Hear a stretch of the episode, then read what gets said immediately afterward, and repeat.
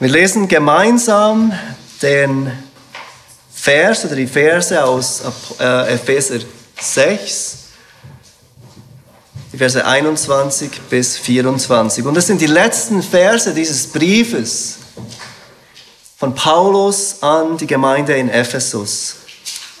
Hört das Wort Gottes heute Morgen. Epheser 6, ab Vers 21. Damit aber auch ihr wisst, wie es mir geht und was ich tue, wird euch Tychikos alles mitteilen. Der geliebte Bruder und treue Diener im Herrn, den ich eben darum zu euch gesandt habe, dass ihr erfahrt, wie es um uns steht und dass er eure Herzen tröste. Friede werde den Brüdern zuteil und Liebe samt Glauben von Gott dem Vater und dem Herrn Jesus Christus. Die Gnade sei mit allen, die unseren Herrn Jesus Christus lieb haben, mit unvergänglicher Liebe. Amen.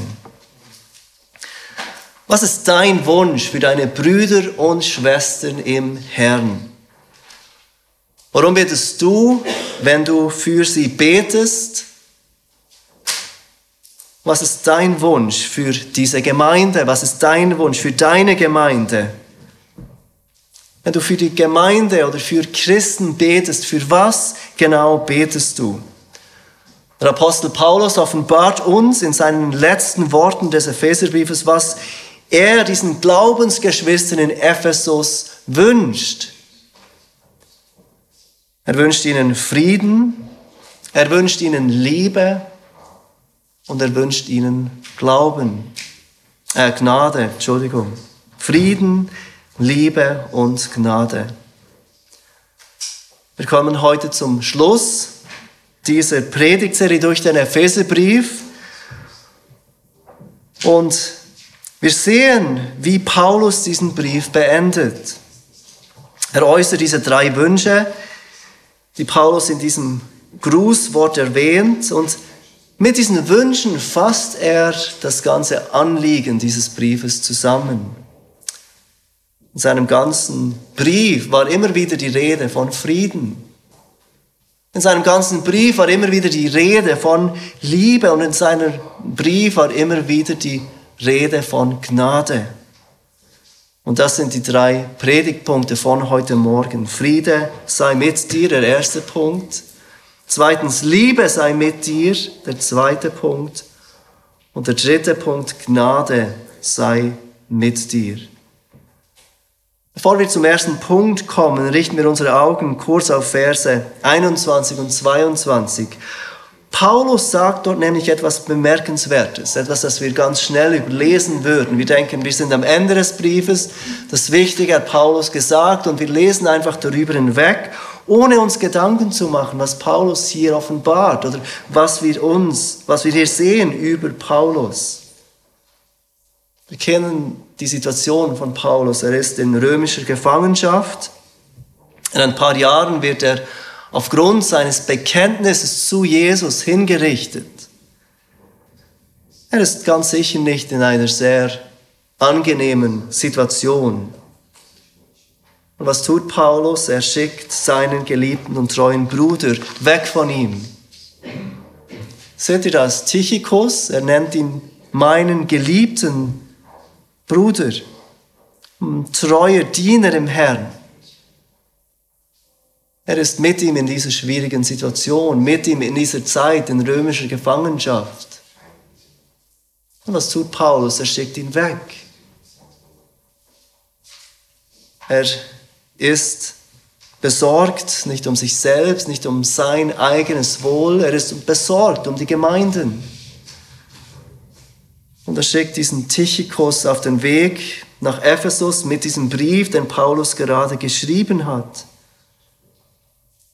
Weil Paulus will, dass dieser Brief ganz sicher ankommt. Und nicht nur das, er will, dass ihm Tychikos noch mehr erzählen kann über was Paulus erlebt, wie es ihm geht. Seine Besorgnis in dieser Situation ist für die Gemeinde.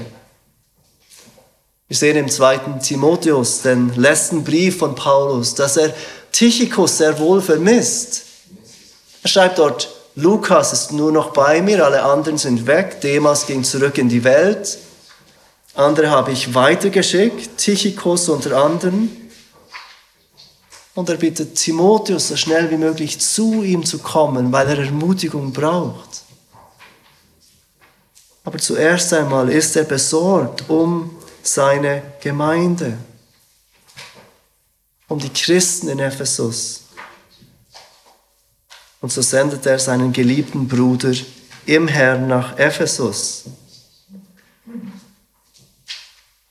Wir sehen hier einen Mann, der total verändert wurde durch die Gnade Gottes. Es ist immer wieder ersichtlich im Leben des Apostels Paulus, der einmal die Gemeinde Gottes verfolgte und jetzt sein Leben hingibt für das Gute der Gemeinde. Er wurde verändert durch die Gnade und Liebe Gottes. Und wir sehen das immer wieder im Neuen Testament. Und ich sage das nicht, um Paulus auf einen Sockel zu stellen. Es ist nicht Paulus, der Heilige. Wir verehren nicht Paulus. Aber wir sehen in Paulus Leben, wie Gottes Gnade Menschen verändert. Und dies dient als Beispiel und als Ermutigung für uns. Sein erster Wunsch war es, dass die Gemeinde Gottes auferbaut wird, dass es Christen gut geht. Und wir sehen das auch anhand von seinen drei Wünschen für die Gemeinde in Ephesus. Und ich glaube, es ist genau den Wunsch, den Paulus für uns als Gemeinde hat. Diese drei Wünsche, die er äußert am Ende seines Briefes. Das erste ist, dass Friede mit uns ist. Also der erste Punkt, Friede sei mit dir. Paulus fängt den Vers 23 an mit den Worten, Friede werde den Brüdern zuteil. In den meisten seiner Briefen richtet Paulus die Grußform direkt an die Leser. Ich weiß nicht, ob euch das schon einmal aufgefallen ist. Paulus richtet sich direkt an die Leser am Ende seines Briefes. Gnade sei mit euch ist etwas, das wir oft lesen am Ende seiner Briefe. Aber hier im Epheserbrief sagt er es in der dritten Person.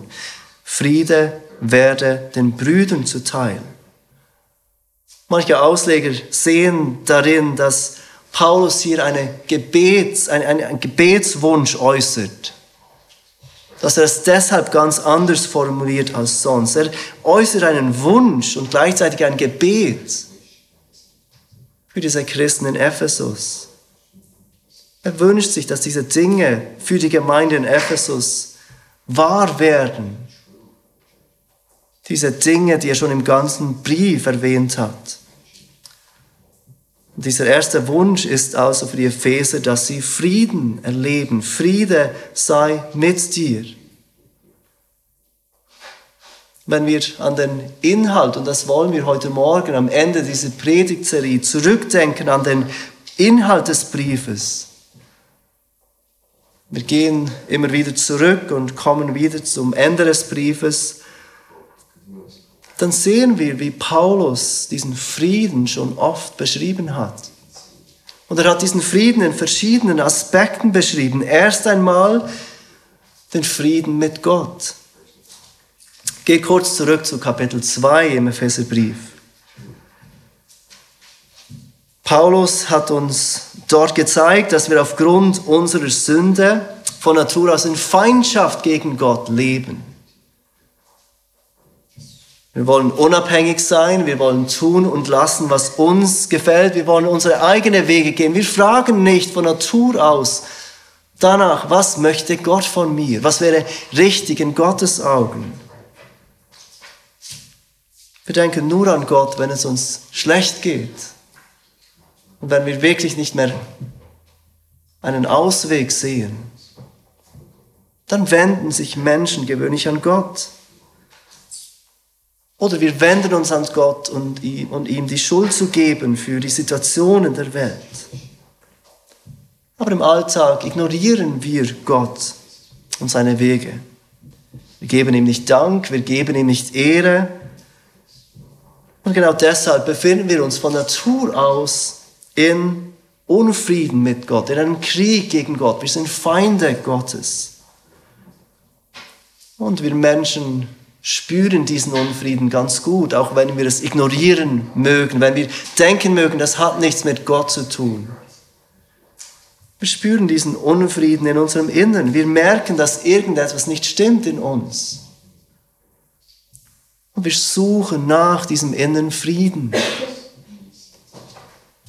In Kapitel 2, Vers 14 erinnert uns Paulus, von wo genau dieser Frieden kommt. Er sagt, denn er ist unser Friede. Wer ist er? Wir sehen es im Vers 13. Jetzt aber in Christus Jesus seid ihr, die ihr einst fern wart, nahegebracht worden durch das Blut des Christus. Paulus macht uns klar, dieser Friede mit Gott ist allein in Christus zu finden. Vielleicht suchst du deinen Frieden in Vergnügen oder Unterhaltung. Vielleicht suchst du deinen Frieden in Beziehungen und Gemeinschaft. Vielleicht suchst du deinen Frieden, indem du versuchst, dein Leben und alle Aspekte unter Kontrolle zu halten. Oder alles so perfekt wie möglich zu machen. Vielleicht suchst du deinen Frieden sogar in Religion, vielleicht im Christentum, vielleicht gehst du am Sonntag in den Gottesdienst. Aber im Rest der Wochen hat Christus, Jesus Christus, keine große Rolle in deinem Leben. Die Wahrheit, die der Epheserbrief uns lehrt, ist, dass es keinen echten, bleibenden Frieden gibt außerhalb von persönlichem Glauben an Jesus Christus. Wahrer Friede mit Gott und somit auch wahrer Friede in deinem Innen kommt allein durch deinen Glauben an Jesus. Ich werde dich heute Morgen fragen, hast du diesen Frieden? Paulus wünscht dir Frieden. Hast du diesen Frieden? Kannst du heute von dir sagen, dass du versöhnt bist mit Gott? Wenn nicht, dann vertraue heute auf Jesus. Ruhe in dem, was Jesus am Kreuz getan hat.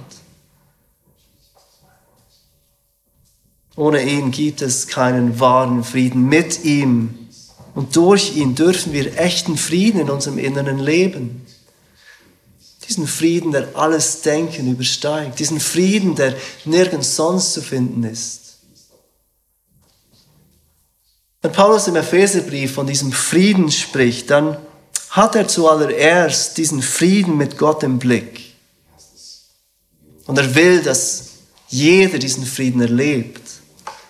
Aber das ist nicht alles. Es gibt noch einen anderen Aspekt des Friedens, den Paulus mehrmals in seinem Brief erwähnt. Und das ist der zweite Aspekt dieses Friedens, den Frieden mit Geschwistern. Den Frieden unter Christen, den Frieden in der Gemeinde. Seht, wie Paulus weiterfährt im Epheser 2. Wieder ab Vers 14. Er sagt dort, denn er ist unser Friede.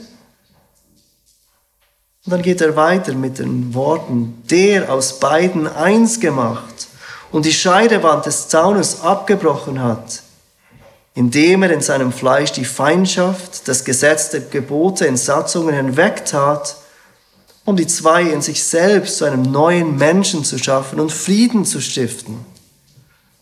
Und um die beiden in einem Leib mit Gott zu versöhnen durch das Kreuz, nachdem er durch dasselbe die Feindschaft getötet hatte. Und er kam und verkündigte Frieden euch, den Fernen und den Nahen.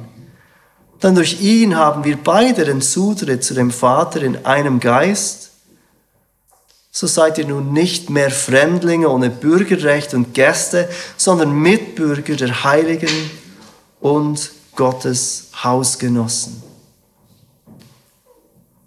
Seht ihr, wie Paulus in diesen Versen diesen Frieden mit Gott, mit diesem Frieden untereinander in Verbindung bringt und etwas vermischt spricht er im Kontext von Juden und Heiden, zwei Gruppen von Menschen, die eigentlich nichts miteinander zu tun gehabt haben.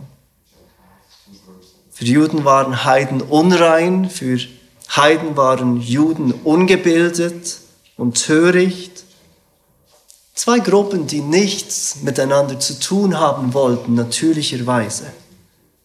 Ihre Lebensweisen unterschieden sich drastisch, ihre Ansichten vom Leben unterschieden sich weitgehend. Und Paulus erklärt uns, dass diesen Frieden, den Jesus durch sein Werk am Kreuz erwirkte, dafür sorgte, dass aus diesen zwei Familien, die so unterschiedlich und zertrennt sind, eine Familie wurde.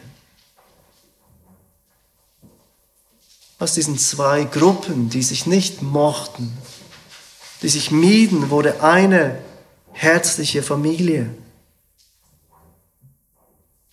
Dieser Frieden mit Gott bewirkte Frieden untereinander. Alle, die Jesus im Glauben anrufen, haben den Zutritt zu Gott dem Vater, erklärt Paulus. Alle, die Jesus im Glauben anrufen, sind nicht mehr Fremdlinge, sind nicht mehr Gäste, sondern Gottes Hausgenossen. Sie gehören jetzt zur Familie Gottes. Und das Gleiche gilt für dich heute Morgen. Wenn du durch Glauben an Jesus mit Gott versöhnt bist, dann bist du Teil von Gottes Familie.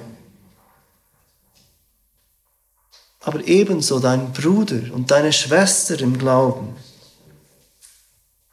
die du vielleicht heute wieder einmal meidest, dem du heute wieder einmal aus dem Weg gehst. Alle, die auf Christus vertrauen, sind Teil dieser einen Familie. Ist es nicht so, dass viele Konflikte entstehen, weil ich erwarte, dass mein Bruder oder meine Schwester in Christus genau das tut oder so Dinge tut, wie ich es tun würde?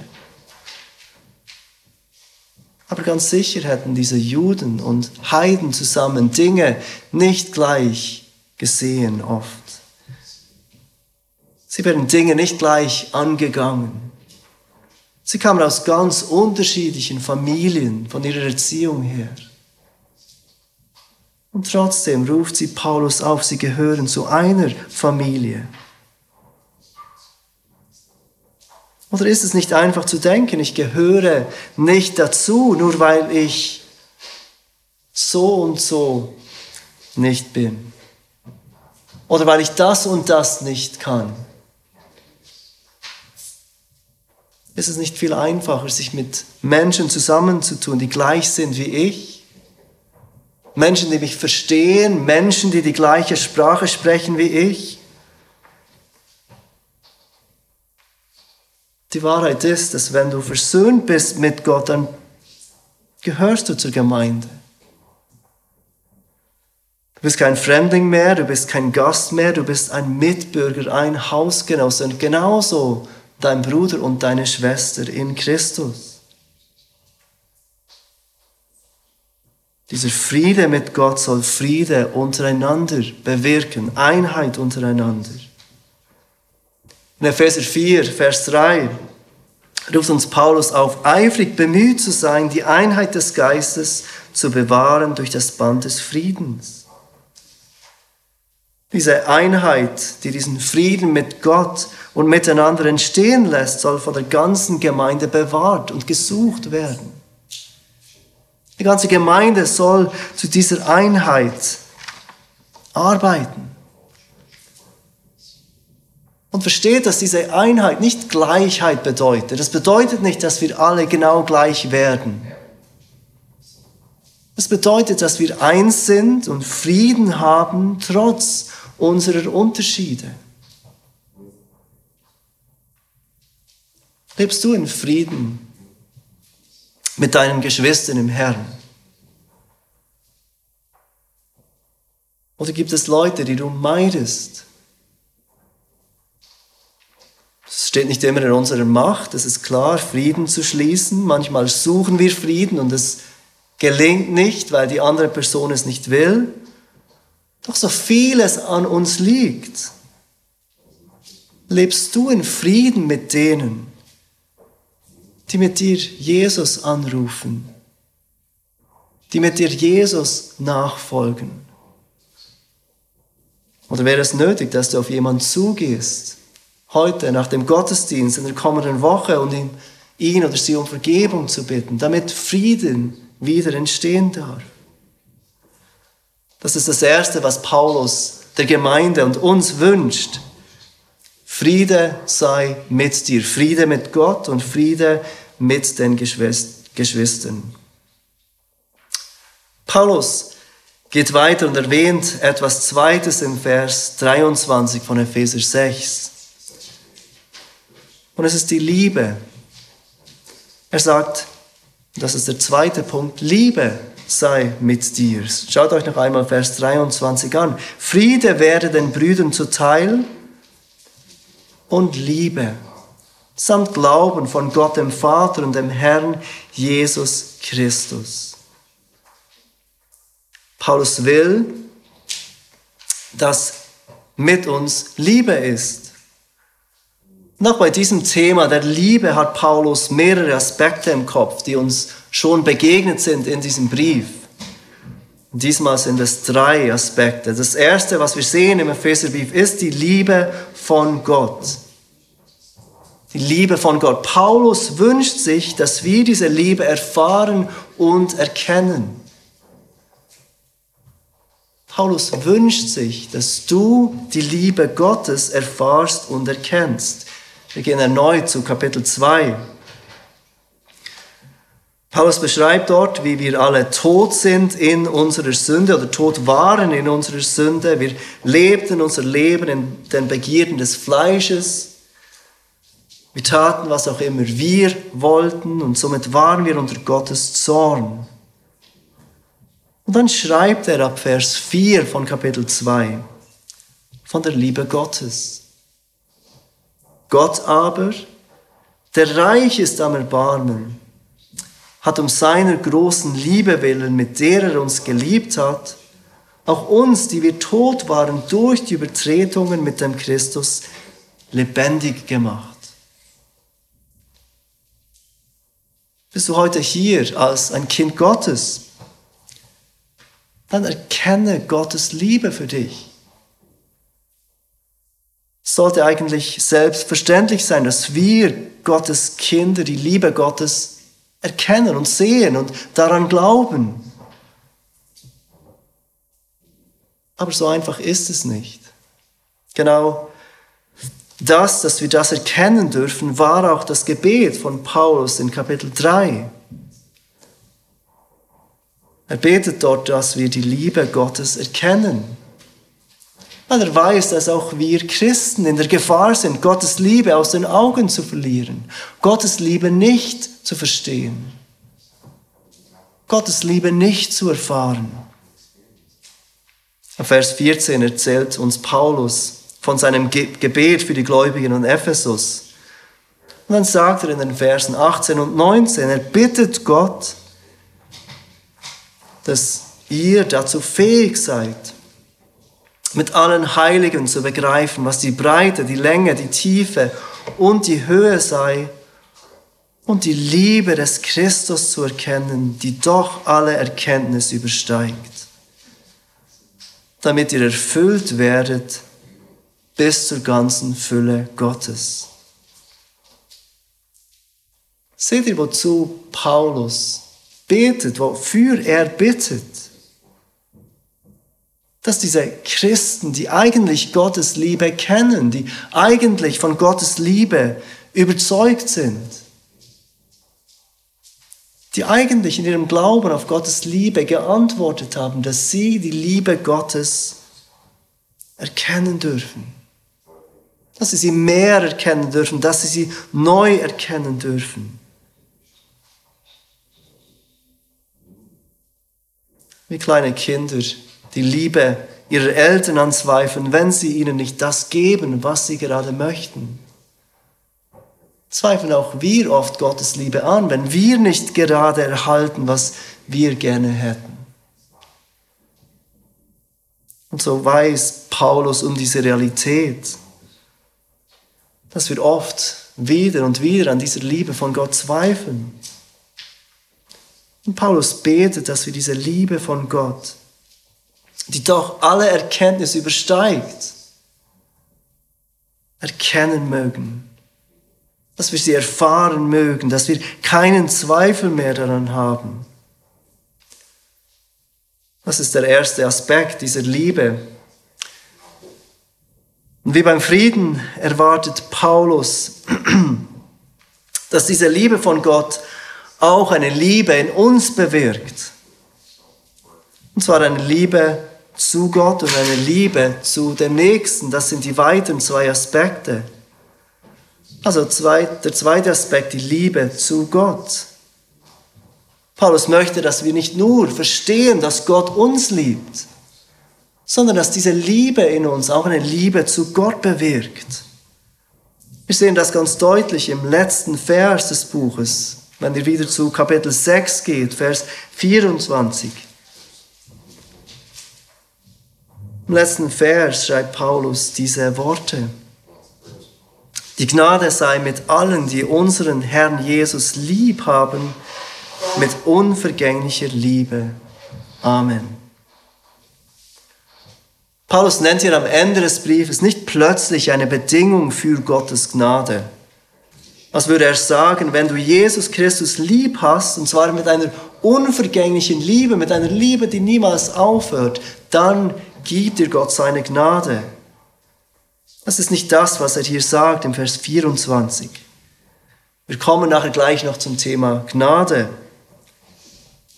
Aber worauf wir achten wollen, ist dieser zweite Teil des Verses, wo er von dieser Liebe spricht. Diese Liebe von uns zu dem Herrn Jesus Christus. Und er beschreibt diese Liebe als eine unvergängliche Liebe. Eine Liebe, die nicht aufhört, eine Liebe, die nicht zerstört wird, eine Liebe, die bleibt. Was Paulus mit diesen Worten offenbart, ist, dass er erwartet, dass diese Liebe von Gott zu uns, diese Liebe, die wir erfahren von Gott, eine Liebe in uns bewirkt zu Gott. Wenn wir Gottes Gnade in Christus kennen, versöhnt sind mit dem Vater als seine geliebten Kinder, dann erweckt diese Erkenntnis Liebe in unseren Herzen für Gott eine Liebe für Jesus Christus. Brüder und Schwestern, wie in allem geht es hier nicht um eine perfekte Liebe zu Gott. Ich kann mir vorstellen, dass einige von euch bereits dabei sind zu fragen, nein, ich habe nicht eine perfekte Liebe für Gott. Liebe ich Gott denn überhaupt? Das ist nicht das, was Paulus hier sagt. Er spricht nicht von einer perfekten Liebe. Und er spricht auch nicht von einer Liebe, die immer gleich stark ist. Aber als Christen bemühen wir uns nicht primär, die Gebote Gottes zu halten aus Furcht, sondern aus Liebe zu Gott, aus Liebe zu Jesus. Ich möchte euch bitten, ganz kurz aus dem Epheserbrief zu gehen zur Offenbarung. Offenbarung 2, Offenbarung ist das letzte Buch der Bibel, ihr findet es ganz am Ende. Und wir wollen uns dort eine Stelle anschauen, die uns erklärt oder zeigt, was mit dieser Gemeinde in Ephesus geworden ist. Wir sehen hier die Sendschreiben an diese Gemeinden. Und eines dieser Sendschreiben ist gerichtet an die Gemeinde in Ephesus. Und wir sehen, dass es genau an dieser Liebe zu Gott gefehlt hat, Jahre später, nachdem sie diesen Epheserbrief erhalten haben. Offenbarung 2, die Verse 1 bis 4. Dem Engel der Gemeinde von Ephesus schreibe, das sagt der, die sieben Sterne in seiner Rechten hält, der inmitten der sieben goldenen Leuchter wandelt, ich kenne deine Werke und deine Bemühungen und ein standhaftes Ausharren und dass du die Bösen nicht ertragen kannst. Und du hast die geprüft, die behaupten, sie seien Apostel und sind es nicht. Und hast sie als Lügner erkannt. Und du hast Schweres ertragen und hast standhaftes Ausharren. Und um meines Namens willen hast du gearbeitet und bist nicht müde geworden. Aber ich habe gegen dich, dass du deine erste Liebe verlassen hast. Geschieht es nicht schnell, dass unsere Beziehung zu Gott routiniert wird? Und dass wir diesen Aspekt der Liebe aus den Augen verlieren? Dass wir aus den Augen verlieren, dass es in dieser Beziehung zu Gott um eine Liebesbeziehung geht um eine Beziehung, die geprägt ist von Liebe. Wie geht es dir heute Morgen mit deiner Liebe zu Jesus? Ich frage mich, wie war es für dich, dieses Lied zu singen, mein Jesus, ich liebe dich. Ohne Zweifel ist diese Liebe nicht immer konstant gleich. Und oft singen wir dieses Lied einfach als Gebet, hilf mir, dass diese Liebe zunimmt. Aber liebst du Jesus? Lebst du noch in dieser Liebe zu Jesus? Ist deine Beziehung zum Herrn, deine Beziehung zu Gott geprägt durch Liebe? Oder ist es nur Pflichtgefühl? Nach diesem zweiten Aspekt erwähnt Paulus im Epheserbrief noch einen dritten Aspekt der Liebe und es ist die Liebe zu den Geschwistern. Diese Liebe von Gott zu uns soll Liebe zu Gott bewirken, aber auch Liebe zu den Geschwistern. Und hier sehen wir, wie Paulus zuerst dankt für die Liebe, die die Epheser haben zu allen Heiligen. Wir sehen das ganz am Anfang des Briefes, Kapitel 1 des Epheserbriefes, Vers 15. Er sagt, und darum lasse auch ich, nachdem ich von eurem Glauben an den Herrn Jesus und von eurer Liebe zu allen Heiligen gehört habe, nicht ab, für euch zu danken. Die Epheser lieben andere Christen. Sie lieben die Heiligen. Und trotzdem, nur weil diese Liebe vorhanden war, heißt das nicht, dass diese Liebe in jedem Bereich der Gemeinde zum Zug kam. Und so sagt Paulus noch mehr in Epheserbrief über die Liebe der Christen zu anderen Christen. Wir sehen es beispielsweise im Kapitel 4, den Versen 1 und 2.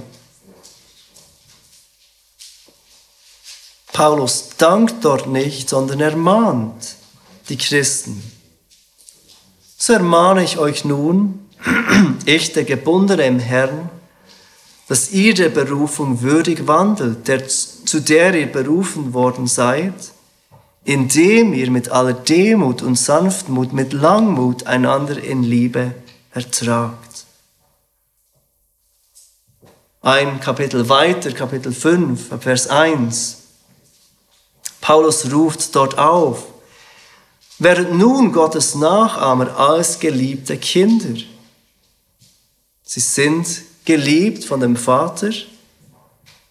Und deshalb sagt er Vers 2 und wandelt in der Liebe, gleich wie auch Christus uns geliebt und, für sich, und sich selbst für uns hingegeben hat, als Darbringung und Schlachtopfer zu einem lieblichen Geruch für Gott. Paulus wünscht sich für diese Gemeinde. Und ich glaube, wir können sagen, Paulus wünscht sich für jede Gemeinde, dass diese Gemeinde geprägt ist von dem Bewusstsein, dass Gott die Gemeinde liebt. Aber dass diese Liebe auch Liebe zu Gott bewirkt. Und dass diese Liebe auch Liebe zueinander bewirkt. So sollen wir uns einander ertragen in Liebe, in Liebe. Und wir sollen unsere Leben hingeben, gleich wie Christus sich hingegeben hat, in Liebe. Paulus wünscht sich diese Liebe auch für uns als Gemeinde. Paulus hat noch einen dritten Wunsch und einen letzten Wunsch. Und wir finden diesen letzten Wunsch in Vers 24 von Kapitel 6. Wir haben es schon gelesen. Und es ist dieser Wunsch, dass Gnade mit der Gemeinde ist. Gnade sei mit dir, das ist der dritte Punkt. Vers 24 noch einmal, die Gnade sei mit allen, die unseren Herrn Jesus Christus lieb haben, mit unvergänglicher Liebe. Amen. Der Wunsch für Gnade ist das, was Paulus am meisten benutzt in seinen Grußformen, das, was normalerweise kommt am Ende eines Briefes. Gnade sei mit dir. Gnade bedeutet etwas zu erhalten, das wir nicht verdienen. Im Neuen Testament bezeichnet es auch eine Kraft, eine Macht, die Menschen verändert, eine wirksame Gnade. Und das ist das, wovon Paulus hier spricht. Und er hat uns schon einiges über Gottes Gnade gelehrt im Epheserbrief. Epheser 1, Verse 7 und 8 zum Beispiel. In ihm haben wir die Erlösung durch sein Blut, die Vergebung der Übertretungen nach dem Reichtum seiner Gnade, der uns überströmend widerfahren ließ in aller Weisheit und Einsicht. Gott ließ um uns seine Gnade überströmend erfahren, sagt uns Paulus am Anfang des Briefes. Als Christen haben wir Gottes Gnade erfahren, überströmend. Nicht in kleinem Maße. Gott ist nicht knausrig mit seiner Gnade. In Kapitel 2 erwähnt Paulus zweimal, dass wir aus Gnade errettet sind. Wir kennen Gottes Gnade, wir sprechen oft von Gottes Gnade, wir singen oft von Gottes Gnade. Doch Paulus ist sich eines bewusst, auch nach unserer Rettung brauchen wir Gottes Gnade. Und das nicht weniger. Erinnert ihr euch an all die Dinge, die Paulus uns gelehrt hat, die wir tun sollen? Es waren nicht wenige. Frauen sollen sich den Männern unterordnen, Ehemännern. Männer, ihre, die Ehemänner sollen die Frauen lieben. Sie sollen sorgen für die Frauen. Sie sollen ihre Kinder in Liebe erziehen. Kinder sollen sich unterordnen. In seinem Brief hat er uns ganz viel gegeben, was wir tun sollen. Aber Paulus ist sich vollkommen bewusst, dass wir all diese Dinge nur erfüllen können mit und durch die Gnade Gottes. Und deshalb endet er seinen Brief mit diesen Worten, dass Gnade mit uns sei. Dass wir diese Gnade nicht aus den Augen verlieren, dass wir diese Gnade vor uns haben und dieser Gnade nachjagen, dass wir Gottes Gnade suchen und Gott bitten, diese, diese Gnade wachsen zu lassen in uns. Der Wunsch des Apostels Paulus für uns als Gemeinde ist, dass Friede mit uns ist. Friede mit Gott, Friede miteinander.